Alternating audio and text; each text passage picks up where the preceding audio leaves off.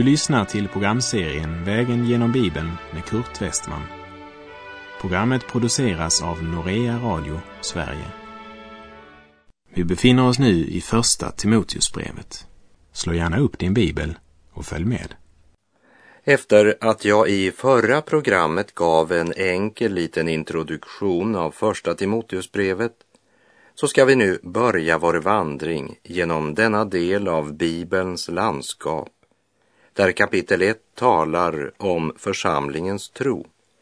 Här fokuserar Paulus inte först och främst på den kristna församlingens lära och doktriner, men varnar mot falska lärare i lokalförsamlingen. Han påminner starkt om att evangeliet om Guds nåd är det grundläggande, för det är evangeliet som skapar församlingen. Evangeliet handlar om Kristi person och därför talar Paulus om ett personligt förhållande till Kristus. Brevet är skrivet till Timoteus, en av hans unga medarbetare.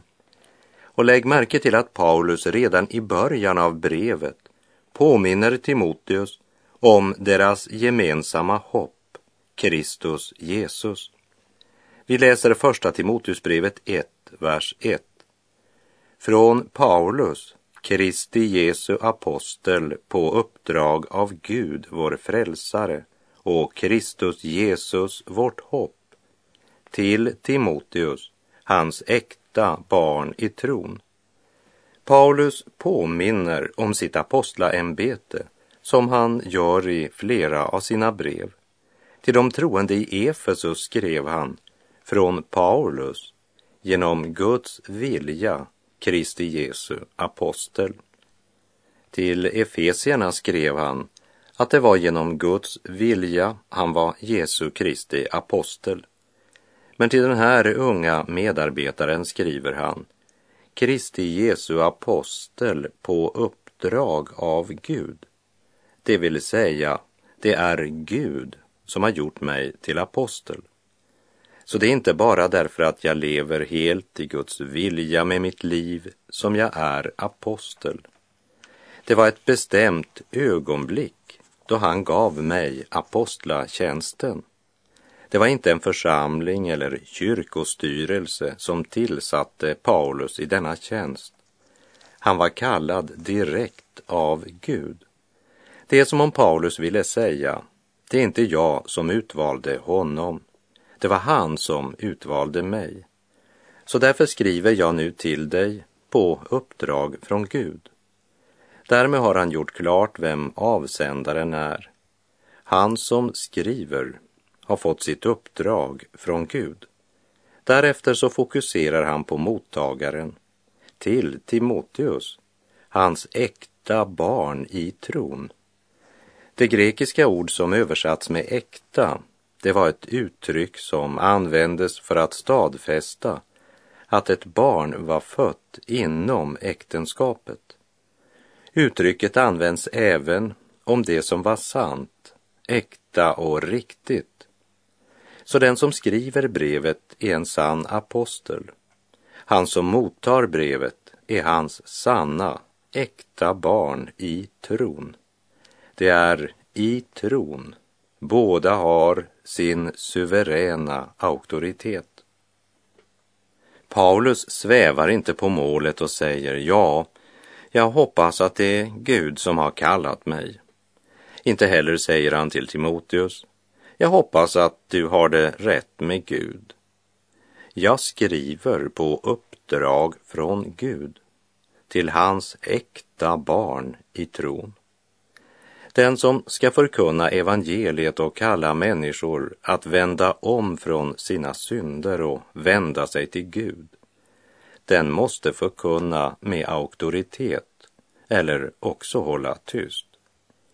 Guds ord säger tydligt i Johannes 3, 36.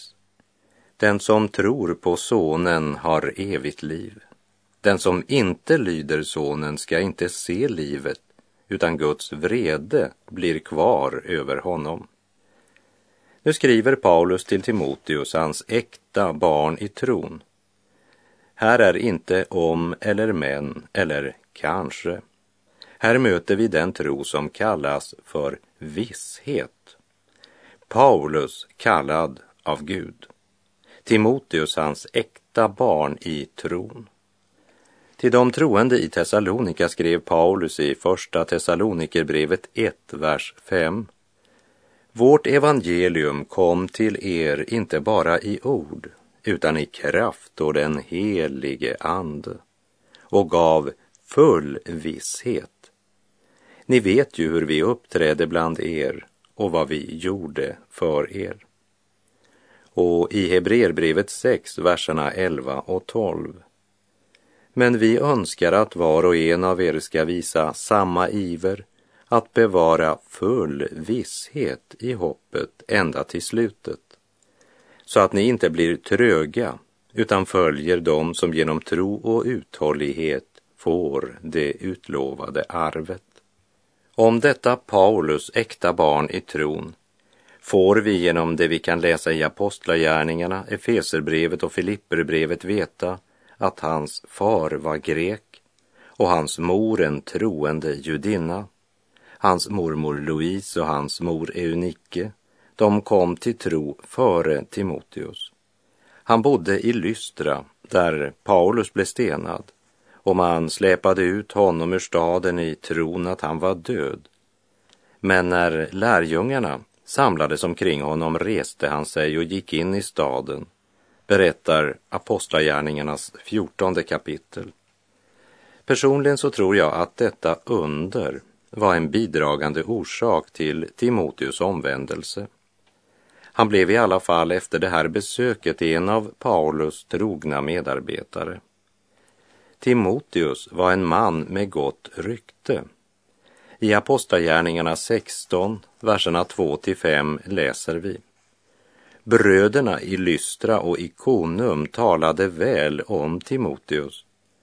Eftersom Paulus ville ha honom med på resan tog han och omskar honom av hänsyn till judarna i de trakterna, ty alla kände till att hans far var grek.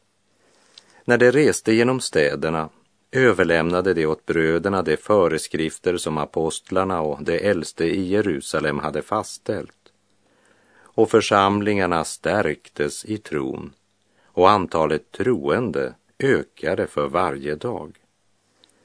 Allt det här tog Timoteus del i och ju längre de arbetade tillsammans desto mer växte Paulus förtroende för den här unge mannen. Medan andra i de olika församlingarna visade sig vara falska bröder som svek honom. Men Timoteus litade han på helt och fullt. Till de troende i Filippi skrev han i Filipperbrevet 2, verserna 19 till och med 23. Jag hoppas nu i Herren att jag snart ska kunna sända Timoteus till er, så att också jag kan vara vid gott mod när jag får veta hur ni har det. Jag har ingen som han, ingen som så uppriktigt kommer att ha omsorg om er. Alla söker det sitt, inte Jesu Kristi sak. Men ni vet att han har hållit provet. Som en son vid sin fars sida har han stått tillsammans med mig i arbetet för evangeliet. Honom hoppas jag kunna sända så snart jag får se hur det går för mig. Låt oss nu höra vad Paulus har att säga till den som är ett äkta Guds barn i tron och som har uppriktig omsorg om sina bröder och systrar i tron och som tillsammans med sin far har stått provet i arbetet för evangeliet. Han börjar med att tillönska honom nåd, barmhärtighet och frid från Gud, vår fader, och Kristus Jesus, vår Herre. Nåd och frid är uttryck som Paulus tidigare använt i sina brev till de olika församlingarna. Men här möter vi även ordet barmhärtighet, eleos, barmhärtighet. Det är ett ord som förekommer i det gamla testamentet och är likvärdigt med ordet nåd, karis. Båda uttrycken talar om Guds nåd. Och kanske är det dessa båda uttryck Johannes tänker på när han i Johannes 1.16 skriver om Jesus.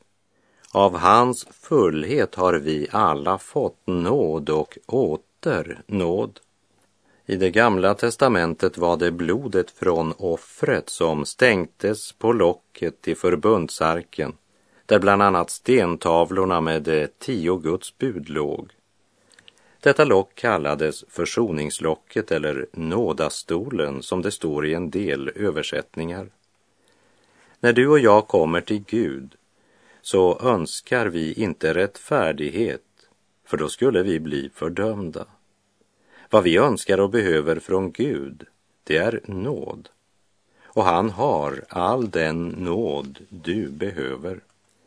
I Matteus 5, verserna 43 till och med 45 säger Jesus Ni har hört det sagt, du ska älska din nästa och hata din ovän.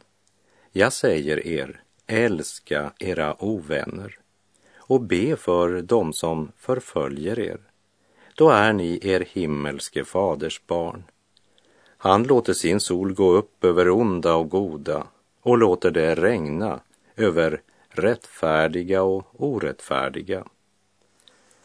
Under vårt liv på jorden så låter Gud det regna över rättfärdiga och orättfärdiga. Det kan se ut som att det inte är någon skillnad. Ja, ibland kan det se ut som det skulle gå nog så bra för den ogudaktige här i världen. Men döden betyder att man kommit till verklighetens port där allt genomgår en total omvärdering. Sanningen uppenbaras vid dödens port. Och då står du antingen under Guds dom eller under Guds nåd.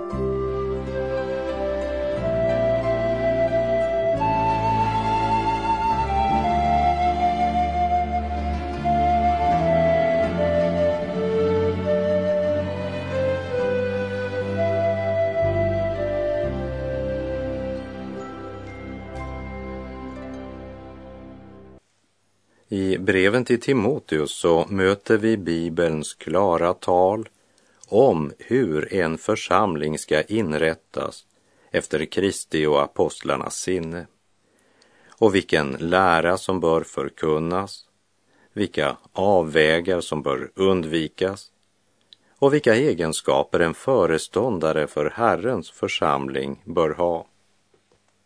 Och låt oss komma ihåg att det är lokalförsamlingen han här talar om.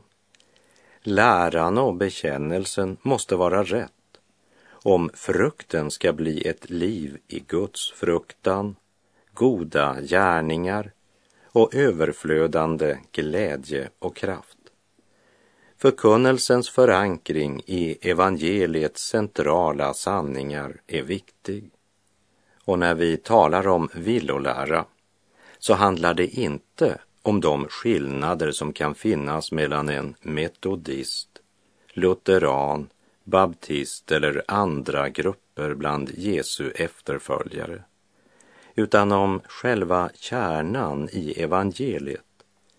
Att den som har sonen har livet och den som inte har Guds son, han har inte livet. Frälsningen är en person och den personen heter Jesus. Och det är Guds helige ande som uppenbarar Jesus för våra hjärtan. Som Paulus skrev i Efeserbrevet 1.17. Jag ber att vår Herre Jesu Kristi Gud, härlighetens fader, ska ge er vishetens och uppenbarelsens ande så att ni får en rätt kunskap om honom. Trots att Timoteus är ung får han av aposteln Paulus uppdraget att förmana andra predikande bröder och säga att de inte ska befatta sig för mycket med ändlösa släktregister. Vi läser i Första Timoteusbrevet 1, verserna 3 och 4. Nu, liksom när jag var på väg till Makedonien, uppmanar jag dig att stanna kvar i Efesus och förmana somliga där att inte förkunna falska läror och befatta sig med myter och ändlösa släktregister. Sådant leder till strider och tjänar inte en gudomlig undervisning i tron. Du har fått ett speciellt ansvar för församlingen i Efesus. Tidigare så hade han rest runt från plats till plats tillsammans med Paulus. Men situationen i Efesus krävde att Timoteus stannade kvar där för att förmana, uppbygga och styrka församlingen där och så förmana de som börjat koncentrera sig om myter. Vi minns att Paulus skrev till de troende i Galatien, i Galaterbrevet 1, vers 6 och 7. Jag är förvånad över att ni så hastigt avfaller från honom som har kallat er genom Kristi nåd och vänder er till ett annat evangelium, fast det inte finns något annat. Däremot är det några som skapar förvirring bland er och vill förvränga Kristi evangelium. Vad var det då Timoteus skulle koncentrera sig om? Ja, om det som Kristi församling hade byggt på från början. I Apostlagärningarna 2 står det att de höll troget fast vid apostlarnas lära och gemenskapen, vid brödsbrytelsen och bönerna. Det var alltså fyra saker som kännetecknade den första tidens kristna.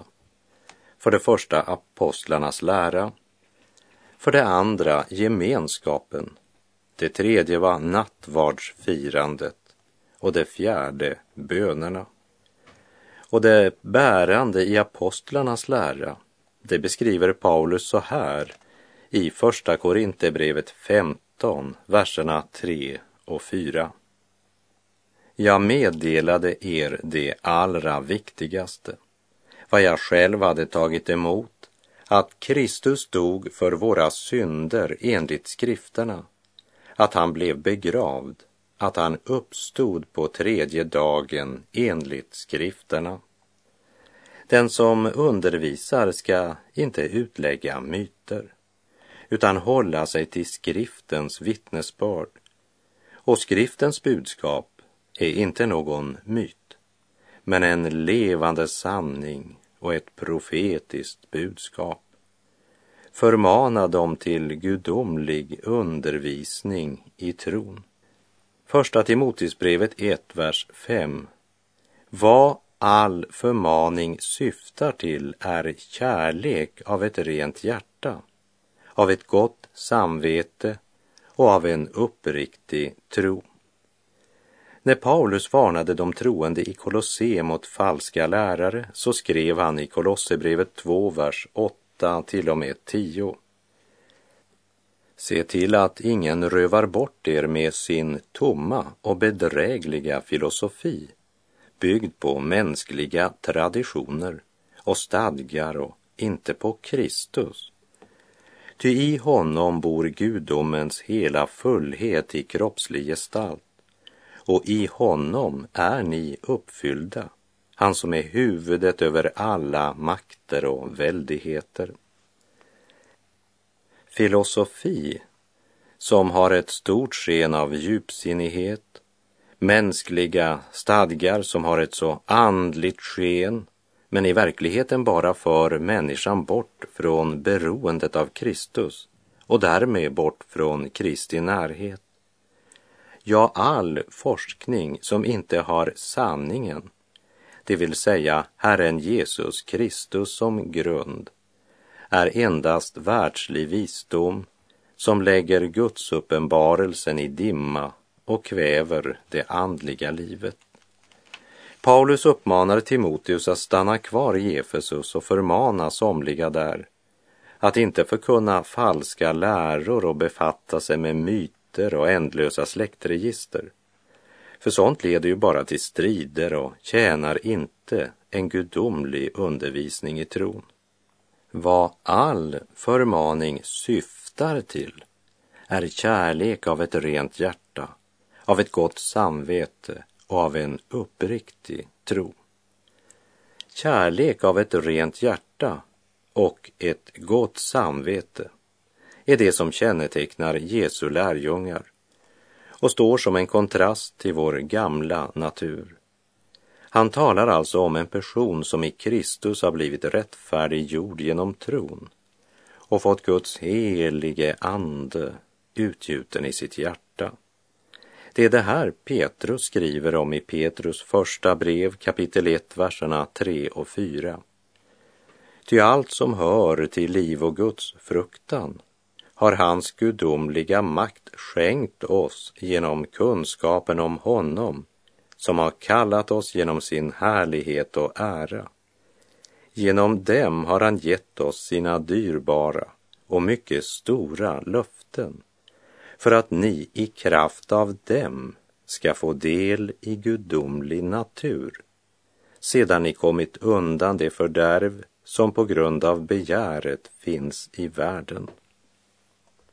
Trons liv, kärlek av ett rent hjärta och ett gott samvete skulle levas ut i församlingslivet oberoende av vilken organisationsform vår församling har.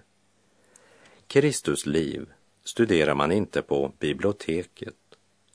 Kristuslivet består inte i en bok under armen och ändlösa ordstrider utan i nådens varma ström i vårt inre.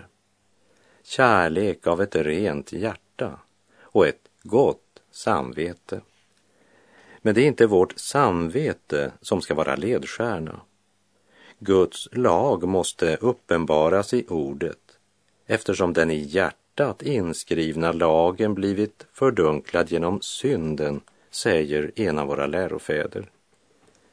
Men när vi fått ljus genom att anden uppenbarat ordet och vi ändå handlar emot den kunskap vi fått, då är avfallet redan en verklighet i våra liv.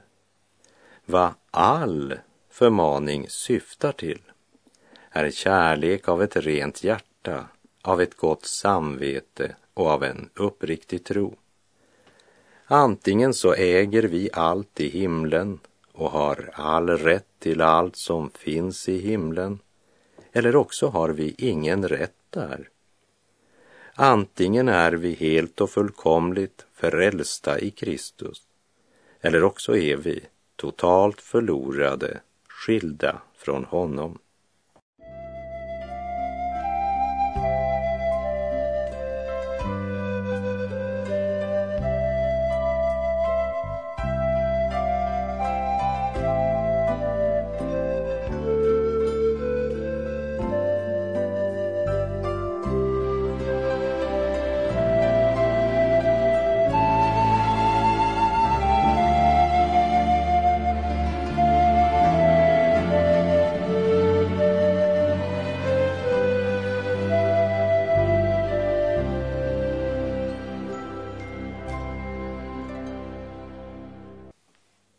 Vi fortsätter och läser första Timoteusbrevet 1, verserna 5 till och med 7.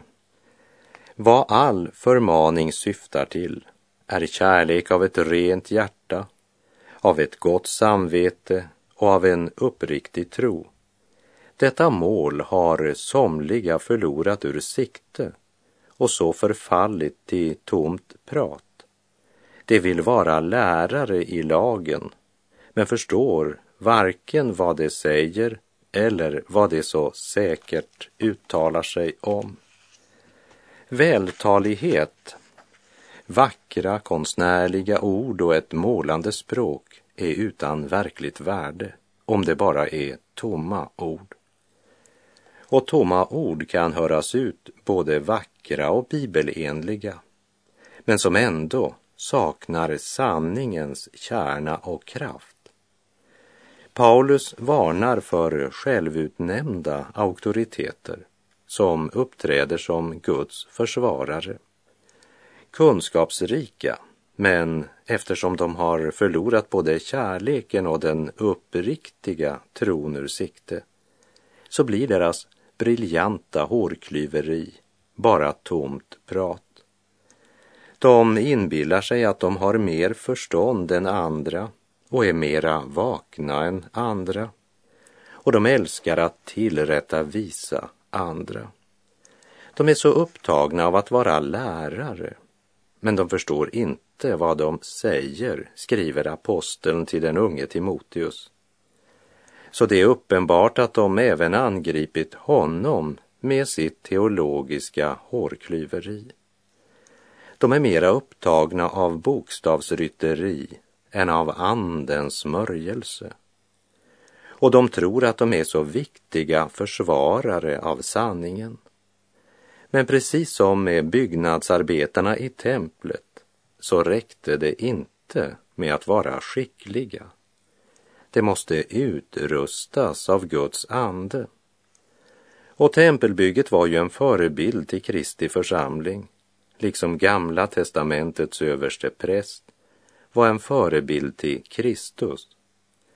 Församlingen är en gemenskap där Gud har användning för alla, inte bara för en andlig elit.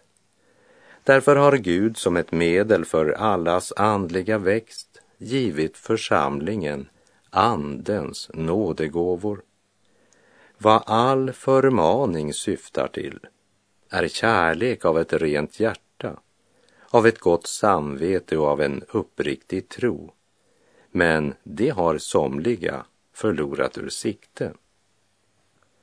Låt oss meditera lite grann över vad de orden har att säga oss idag och vad Paulus vill säga dig och mig genom denna förmaning. Jag citerar Petrus första brev kapitel 2, vers 5. Och låt er själva som levande stenar byggas upp till ett andligt hus, ett heligt prästerskap, som ska frambära andliga offer som Gud tack vare Jesus Kristus tar emot med glädje. Och Petrus första brev kapitel 2, vers 9 men ni är ett utvalt släkte, ett konungsligt prästerskap, ett heligt folk, ett Guds eget folk, för att ni ska förkunna hans härliga gärningar, han som har kallat er från mörkret till sitt underbara ljus. Man kan alltså studera Bibeln och vara en teologisk mästare utan att kunna förmedla kärlek, värme och andens kraft. Nådens ande hos mig bliv, fyll mig med ditt helga liv så att lugn och hälsosam genom mig må flyta fram nådens ström så underbar som i dig sin källa har. Kraftens ande hos mig dröj under korset djup mig böj. Egna flöden torkar ut. Du ger kraft som ej tar slut. Så min ande, själ och kropp bärs av ett okuvligt hopp. Herren vare med dig.